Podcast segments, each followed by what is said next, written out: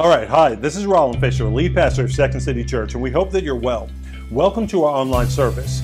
We hope you leave today encouraged, full of faith, and ready to take the kingdom of God wherever you may go. But we just wanted you to know that we're so glad that you've chosen to join us today, and once again, welcome. It is such a joy and a privilege to be with you, worshiping the living God today.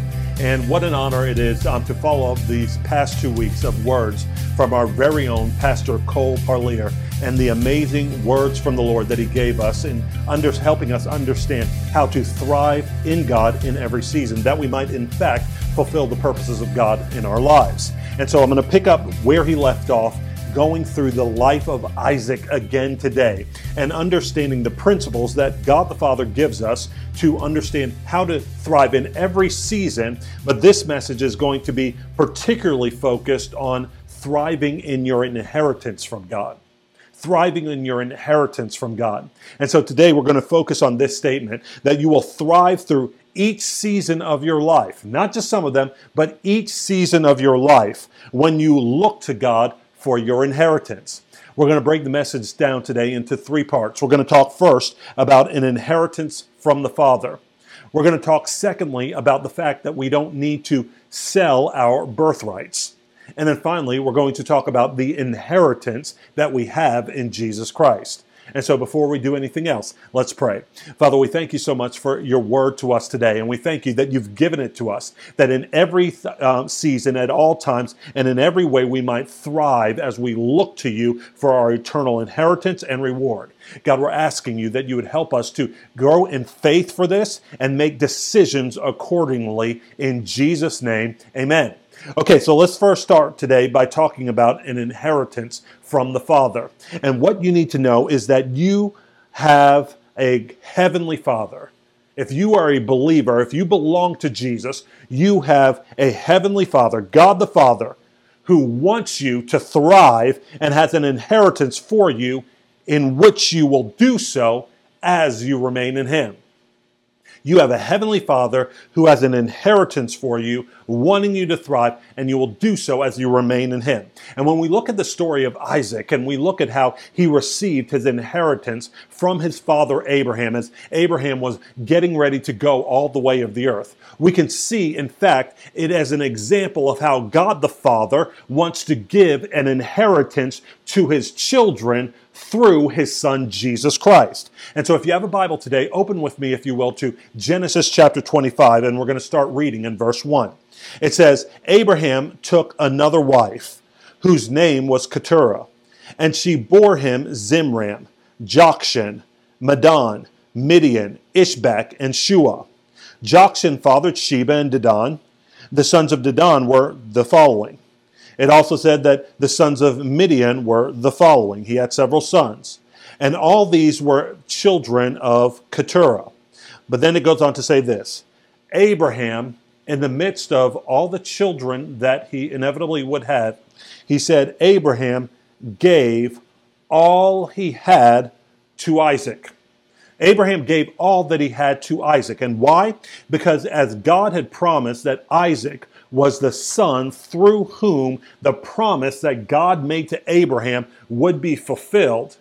He says ultimately God had given uh, Abraham throughout his lifetime great honor, great success, great accolades. And now he was going the way of all the earth. He couldn't take it with him. And that's a lesson that we all need to learn. No matter how many accomplishments you have in this lifetime, you cannot take them with you. And the only thing that you can take with you is faith in Jesus Christ, looking forward to an eternal inheritance and reward given by God the Father in response to your obedience during the life that you lived before him. And Abraham said, I can't take any of this with me, so I'm going to leave everything that I have to this promised son, Isaac. And when you look down in verse 11, if we skip down together, it said that Abraham eventually breathed his last and died in a good old age. That's what we all hope for at some point, right? To die at a good old age, if it be the Lord's will. And it said, after the death of Abraham, God blessed Isaac, his son. And Isaac settled at Beer Lahai Roi. And so what we see is that ultimately God the Father has an inheritance for each and every one of us in which he wants us to thrive through his son Jesus Christ. And this was modeled in the natural lineage that God was giving to Abraham, Isaac, and then one day to um, Isaac's children, Jacob and Esau. And we see that ultimately we have an inheritance from God that God doesn't have hold begrudgingly from us, but he looks forward to giving us in Christ Jesus. That's why Jesus Christ ultimately in his ministry, his earthly ministry, said this Do not fear, little flock or little children, those who are following Jesus as disciples, because it was your Father's good pleasure to give you the kingdom. Do you know that that's God's heart and disposition towards you? That God has good pleasure in wanting to give his children the kingdom. That we don't have to fight him for it, we don't have to contend with him for it. That God, in his gracious heart, wants to give his kingdom, his inheritance, and his gifts to his children. But to do so, just like Isaac stayed in relationship with his earthly father Abraham, to be able to receive the inheritance that Abraham had for Isaac. So we need to stay near to God to get the heavenly goods that God desires to bestow upon us, including his promises and the fellowship and gifts of the Holy Spirit through which we accomplish God's purposes in the earth. And what we need to know is that in our intimacy with God, ultimately leads to a sure inheritance in him. You might have heard of families before where the uh, father or the mother, who were the patriarch or the matriarch of the family, had children with whom they were estranged. And though they loved their children and had great wealth and great possessions that they wanted to give to their children, because of the strained relationship, over the course of time, when the parents went the way of all the earth, as Abraham did, the children were somehow cut out of the will or didn't receive that which the parents wanted to give them because of a lack of closeness, a close a lack of nearness in relationship. It happens all the time. But what God's saying is he wants to give us an inheritance in him, including the presence, the purposes of God, and also the power and gifts of his Holy Spirit. But staying near to God is what actually ensures that in our lives. And God ultimately entrusts his kingdom to those who will steward steward their inheritance well and continue his purposes based on his promises. Who will steward his inheritance well and continue his purposes based on his promises. Now, whenever you hear of inheritances, a lot of times you also hear that sometimes parents who have great wealth or great possessions that they want to give their children, if they feel that their children will waste them, will blow all that they had worked for throughout their lifetime, or ultimately will use it for nefarious ends, then ultimately the parent will put a stop to the inheritance that the child would otherwise receive. And God is saying, ultimately, I want to give you my inheritance. I want to give you my kingdom. But that which I want to give you, you need to be blessed to use your blessings for my purposes. You are blessed to be a blessing, Isaac. You are blessed to be a blessing, just like your father Abraham in Genesis 12 was told, I'm going to bless you, Abraham, so that you can just cul-de-sac in your life of blessing and comfort, but you would be blessed to be a blessing so that all nations on the earth might be blessed through your life. And when we have that understanding that that's the heart of God and also what he wants us to do with his inheritance, then not only can we receive it from our heavenly Father, but then we can also we can also be blessed by God in that which we put our hands to. And this is what Genesis 25 went on to go on and talk about. In verse 19, it says, These are the generations of Isaac, Abraham's son. Abraham fathered Isaac. And Isaac was 40 years old when he took Rebekah, the daughter of Bethuel, the Aramean of Padan Aram, the sister of Laban the Aramean, to be his wife. And Isaac prayed to the Lord for his wife because she, meaning Rebekah, was barren. And the Lord granted his prayer, and Rebekah, his wife, conceived. Now, why is this important here? Well, what we know is that God's inheritance to Abraham was that I'm going to make you the father of many nations. And before Abraham died, he was able to receive the promised child, Isaac, his son. But Isaac grew, and inevitably he said, Well, listen, I'm not a nation in and of myself. No matter how great I think I am, I'm not a nation by myself. There's got to be something that comes out of me in a multiplication of other lives being affected and touched through my life that's going to ultimately fulfill the purpose, purposes of God. And Isaac took a wife, Rebecca, as we talked about last week, but unfortunately, for a period of time, his wife Rebecca was barren. So, what was Isaac to do? Well, the good news is, is that he had the faith of his father Abraham to look back to, and he heard the stories about how his mother, Sarah, for years, believing the promises of God, was barren herself. And faith rose up in the heart of his father Abraham to believe against all conditions, all circumstances, all, um, um, all, um, facts that his body was as good as dead and received the promise of God's supernatural provision of a son as he cried out to God and aligned himself with him.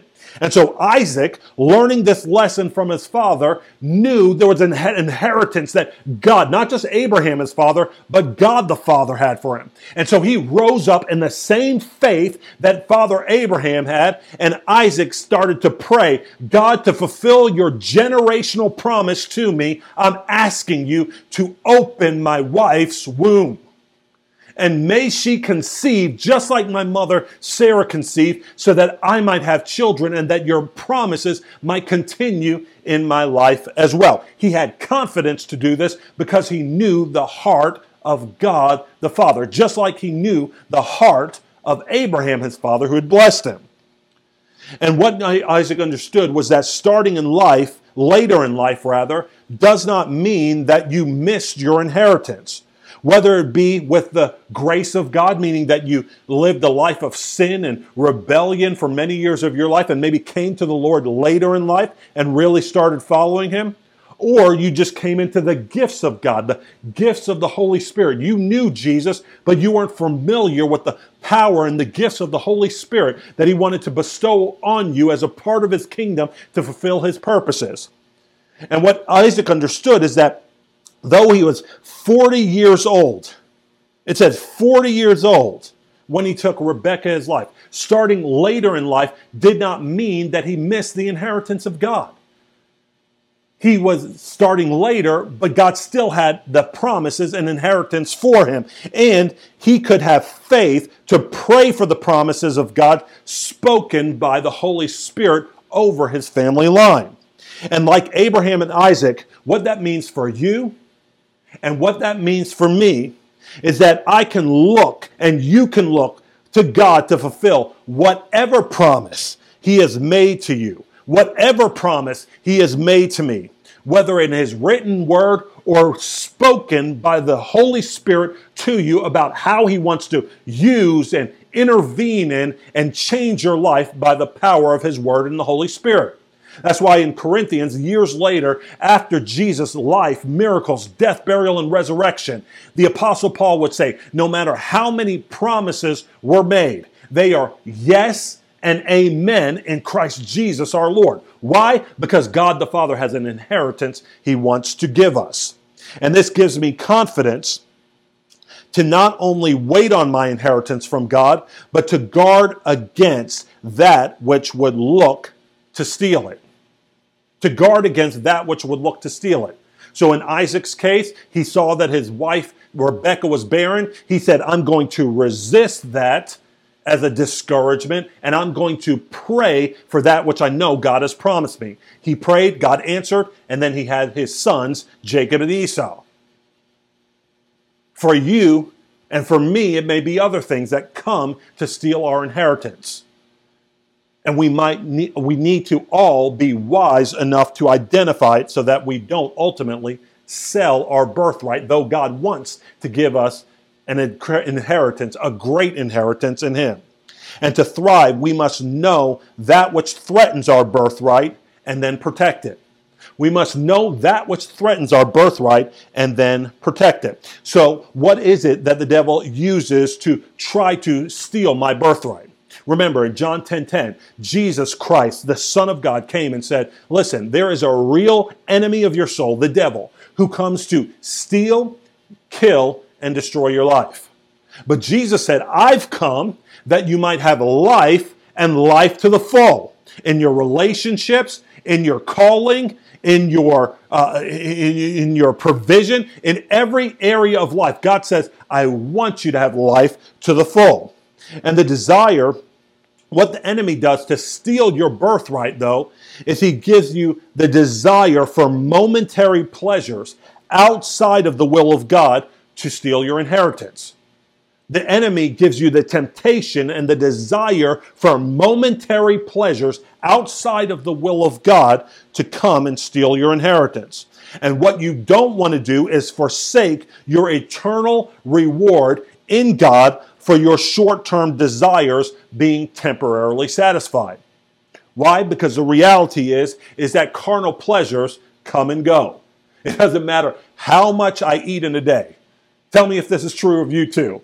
It doesn't matter how much I eat in the day. Two hours later, no matter how much I ate in the meal before, two hours later, I have a hankering for something.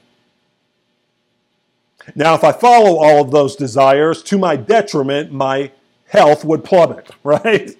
But I, it just is reality that carnal desires come and go and ultimately are never fully satisfied. But what we see is that in Christ, the inheritance that He gives us is eternal. And in Him, I can be eternally satisfied. What I need to do is learn to trust the Lord to thrive while suffering in a godly manner when I'm in the in between place. The in between place of God giving His promise and me actually seeing it fulfilled. There's an in between place of suffering where I say, you know what, I know I have an inheritance, Christ, but I have a, a hunger that's being unfulfilled right now, a need relationally that's being unfulfilled right now, a, a desire right now that's being unfulfilled. And in that in between place can be a place of suffering. But I need to learn how to do it in a godly manner so that my inheritance in Christ ultimately won't be stolen. We need to remember that thriving in God and suffering are not two mutually con- exclusive conditions. Suffering and thriving in God are not two mutually exclusive conditions, meaning that I can learn to thrive even in the midst of my suffering. And our greatest example of that is Jesus Christ Himself going to the cross for the joy set before Him. That not only would He, through His sacrifice on the cross, pay for the sins of you and me and all of humanity, but then He would also rise from the dead to have eternal life and offer it to all who would believe in Him. And this is what we see that Isaac ultimately would have to teach his children, Jacob and Esau, but that his son Esau wouldn't learn and would ultimately lose his birthright because of it. In Genesis 25, verse 29, it says, Once when Jacob was cooking stew, these, again, Jacob and Esau were the sons of Isaac, who he prayed for when his wife Rebekah was barren. Here they are in answer to God's prayer, grown up and cooking some food. Isn't that great news? That eventually your kids grow and they learn to do for themselves, right? And they're here cooking some food. Jacob's cooking some stew. And Esau came in from the field. He came in from, the, from the field because he was a mighty hunter. But when he came in from the field, it said that Esau was exhausted. Over this past year and a half, anybody been exhausted? I have. But what we do when we're exhausted matters, and it's very important. We'll see this with Esau. It said, And Esau said to Jacob, Let me eat some of that red stew, for I am exhausted. Therefore, his name was called Edom, meaning Esau's another name that he was given, like a nickname. Jacob said, Sell me your birthright. You see, the birthright back in that day was that the firstborn would get the lion's share of the inheritance. Esau, though Jacob and Esau were twins, Esau came out first, and he would have, by birthright, been given the inheritance of his father Isaac. But Jacob, being a crafty younger brother as he was, said, You know what? I'm going to take advantage of this situation. I see that he's exhausted, in need, suffering, and has a desire that he wants to be fulfilled. So I'm going to see if I can get it off of him, scheme it off of him by having him sell me my, his birthright for some of the stew that I made.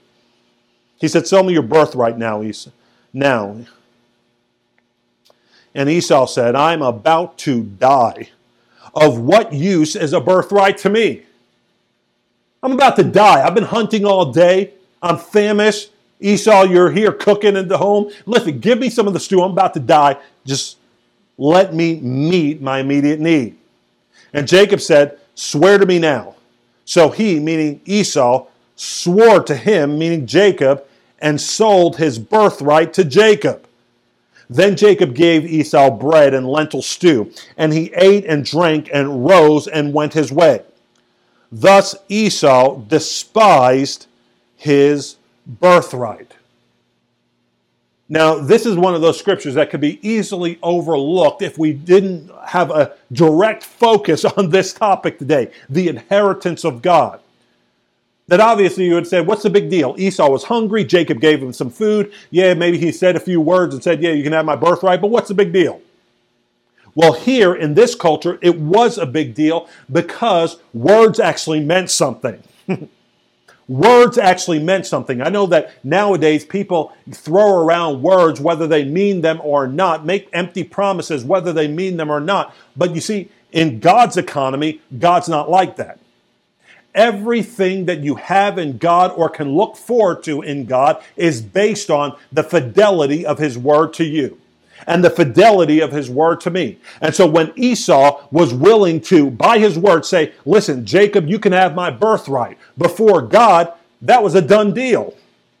He said, Fine, if you're going to sell and despise your birthright, meaning despise by not considering it valuable, not considering it precious, not considering it something to protect and to preserve and to pursue, and you're just going to give it away to Jacob, Fine, noted. Noted, and I'll mark that in my economy. And what we see here is that Esau despised his birthright from Isaac and ultimately God by trading it for temporary relief from his hunger. And we, by example, need to learn a lesson from this that we will all face times of hunger or want when we feel like we will, like Esau, die if we don't have some natural need met, whether it be for provision, companionship, a sense of purpose or pleasure, some form of encouragement or recommendation or commendation. We all have those as needs that we need met, right? But are we willing to, like Esau, go after the temporary relief of these hungers in exchange for our birthright. Will you do that? Or better yet, even have you done that? There's a man named Ronald Nash who talked about it on a, uh, on a global level in this way, where he said, The world is not composed of religious and non religious people. It is composed rather of religious people who have differing ultimate concerns different gods. And he's not just talking about um, different religions, he's talking about that which that rules their life, their minds, their hearts, and ultimately that they serve, and who respond to the living God in different ways. Robert Ronald Nash went on to say that when any individual or collection of individuals acts in di- disobedience to the moral order, short term gratification may be experienced, but such behavior produces an inevitable deterioration of the personality and leads to a long term loss of what is truly worthy. And if we think about the sin that all of us have experienced or fallen into at different points of our lives, this is exactly what he's talking about. What did I trade for that one night stand? What did I trade for that moment of drunkenness just to be accepted in the company in which I found myself? What did I trade for it? And what you give up for short term pleasure cannot be regained, nor can the misplaced hunger truly ever be satisfied outside of God. So again, what have you been willing to sell? For what have you been willing to sell your birthright? Has it been a relationship? Maybe you said, I've waited so long to have a significant other. And I know God says for me not to be yoked together with unbelievers, but you know what? I'm, I'm done with this. And I need to have my desire for companionship satisfied. So I'm willing to trade in my values for that. Was it a one night stand, as I talked about? Was it even in the social media realm, selling out holiness for a sense of gratification on Instagram or a few extra likes on TikTok, how you represent yourself to the world? What we need not do is let the temptation to live for immediate gratification have us forsake the inheritance of God. Why do I say this? Because later in Hebrews, the writer of Hebrews in the New Testament spoke of this instance with Jacob and Esau. And he said in Gen- uh, Hebrews chapter 12, verse 14, strive for peace with everyone and for the holiness, which means being set apart to God, without which no one will see the Lord. See to it that no one fails to obtain the grace of God, that no root of bitterness springs up and causes trouble, and by it many become defiled, that no one is sexually immoral or unholy like Esau, who sold his birthright for a single meal for you know that afterward, when he desired to inherit the blessing, he was rejected, for he found no chance to repent, though he sought it with tears. And what we need to know is that that can be our case if we don't have the fear of the Lord in us. We don't want to despise our birthright in God. We want to protect it with a life lived in holiness before Him. You will never be able to do what God requires you to do, even in the secret place because you live for the fickle and anemic accolades of men, whether in the workplace, relationships, or on social media. But our hearts and your heart and my heart will thrive when we truly look to God and God alone for his reward. That's why Jesus, even when he was talking in the uh, Sermon on the Mount, he says, Listen, if you give, give in secret. If you pray, pray in secret. If you fast, fast in secret, and your heavenly Father who sees what's done in secret will reward you. Why? Because you're looking for your inheritance from Him. The question is, is that over this past year and a half with the pandemic, what has your walk with God been like when people have been separated and no one was watching you? Has it been something that God would look to reward? Or have you been willing to sell your birthright for momentary pleasures in the name of temporary relief? If you have sold your birthright, the question is, what are you to do? Well, the good news is, is that ultimately we can repent and turn to Christ for redemption and an eternal inheritance in Him. This is why theologian J.I. Packer actually said this repentance means turning from as much as you know of your sin to give as much as you know of yourself to as much as you know of your God. And as our knowledge grows at these three points, so our practice of repentance has to be enlarged. So he says, repent and once again believe the good news that Christ ultimately has an inheritance for you. And Christ gives an inheritance that is ultimately both satisfying and eternal. This is why, again, the writer of Hebrews says in Hebrews chapter 12, verse 28, therefore, let us be grateful for receiving a kingdom that cannot be shaken. And thus, let us offer to God acceptable worship with reverence and awe. For our God is a consuming fire. And when God is a consuming fire to us, he causes us to thrive in life despite challenge, loss, or hunger. It's why C.S. Lewis, the uh, famed writer and uh, philosopher, would ultimately say God doesn't want something from us, He simply wants us. And I must remember that truly thriving means entering into the resurrection life of Jesus Christ. And because of Jesus and his sinless life, I have a model to follow that will lead me into thriving in God's eternal plan. That even when I think I'm missing something, I'm really not if I'm keeping in step with God because his inheritance for me is far greater than anything that I would trade it for. This is why in John chapter 5, Jesus himself spoke in verse 21 saying, For as the Father raises the dead and gives them life, even if you feel like you're dead on the inside, he says he raises the dead to give them life. He says, So also the Son gives life to whom he will. For the Father judges no one, but has given all judgment to the Son, that all may honor the Son just as they honor the Father. Whoever does not honor the Son does not honor the Father who sent him. Truly, truly, I say to you, whoever hears my word and believes him who sent me has eternal life. He does not come into judgment, but has passed from death to life. And ultimately, what Jesus is saying here is because of his substitutionary, sacrificial death on the cross, I can thrive in life despite my mistakes when I repent of my sin. Because of Christ's resurrection from the dead, I don't have to sell out my birthright for temporary pleasures. Because I know in Him I have eternal life and a never ending reward. But I've got to focus and have a laser focus on receiving that inheritance, not just from every whim or fancy that would pass my way, but get it solely from the Father. Just like Isaac got it solely from Abraham, in the same way, we've got to look solely to God the Father through his Son, Jesus Christ, and his ways to get his inheritance in him. And I'll end with this story. And I'm going to ask you to forgive me for looking down on my notes to read this story. I don't have it fully memorized, but I think it will bless you if you focus on the inheritance and it'll help you focus on the inheritance that we have in Christ.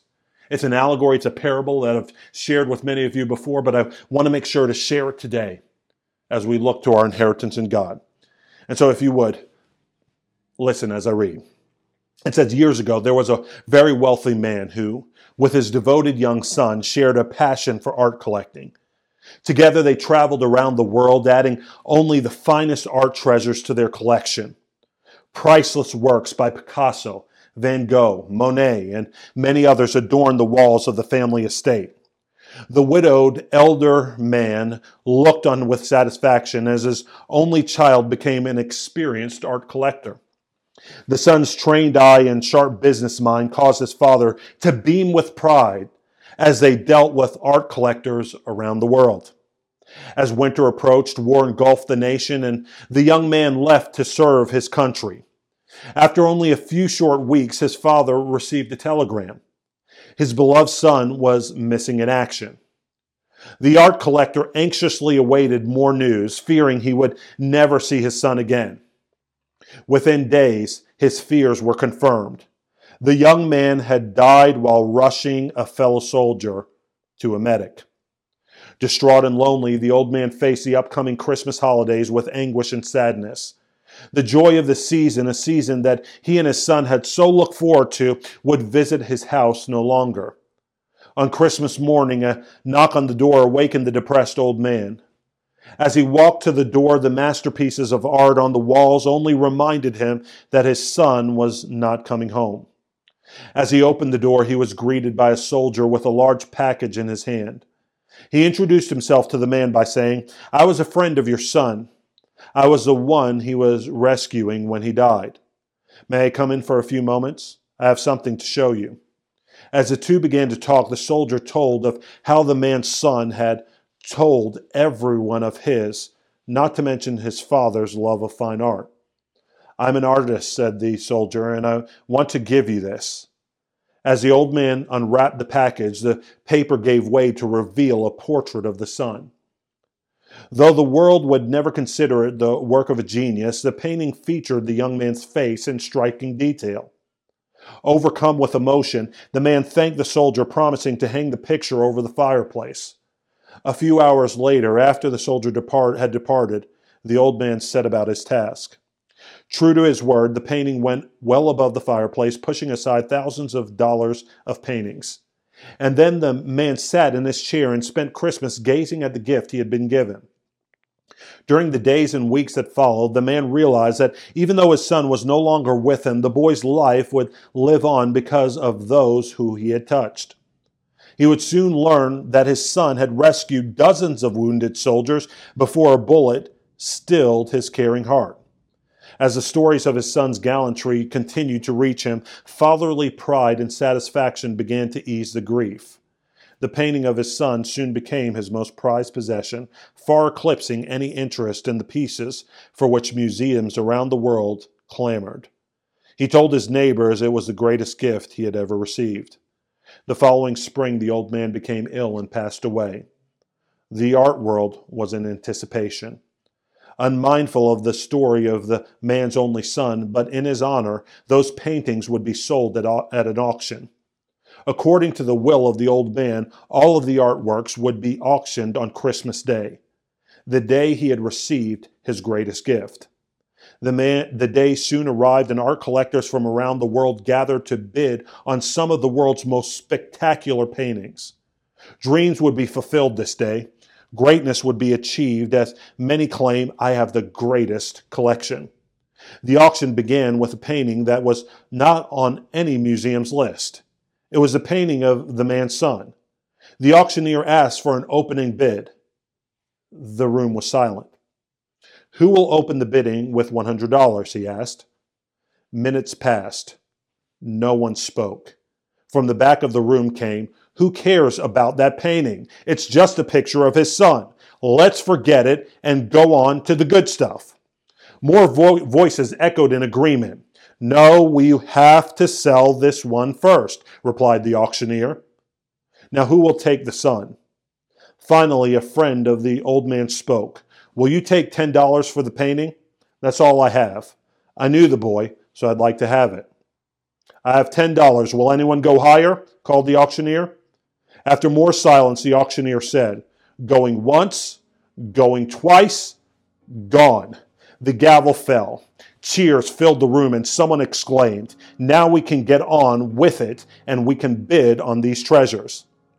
The auctioneer looked at the audience and announced the auction was over. Stunned disbelief quieted the room. Someone spoke up and asked, What do you mean it's over? We didn't come here for a picture of some old guy's son. What about all of these paintings? There are millions of dollars of art here. I demand that you explain what's going on here. The auctioneer replied, It's very simple. According to the will of the Father, Whoever takes the Son gets it all. Whoever takes the Son gets it all. And ultimately, that is our appeal to you today that God has an inheritance for you, but ultimately it is found in His Son, Jesus Christ, who paid the price for your sins, died on the cross sacrificially for you, and then rose again three days later to give you not only forgiveness of sins, but new life in Him. So let us therefore draw near to God at the cross, whether a believer or simply a seeker today Let's draw near to God at the cross through repentance and faith to honor His Son Jesus Christ and thrive in every season as we look to our eternal inheritance in Him. And so I want to end today by giving everyone an opportunity to come freshly to the cross. And if this is your first time coming and receiving the Son of God as your Savior and Lord, would you pray this prayer with me? Almighty God, I admit to you today that I've lived for myself and I've looked for an inheritance outside of your commands and your ways. Father, I know that I've been in rebellion to you. I know I deserve death and hell, but I don't want it, and I ask you today to forgive me. I thank you for sending your son, like in this story, to live the perfect life that I should have lived. And on the cross, die the sacrificial death that I should have died and three days later raised him from the dead so that I could have forgiveness of sins and new life in you.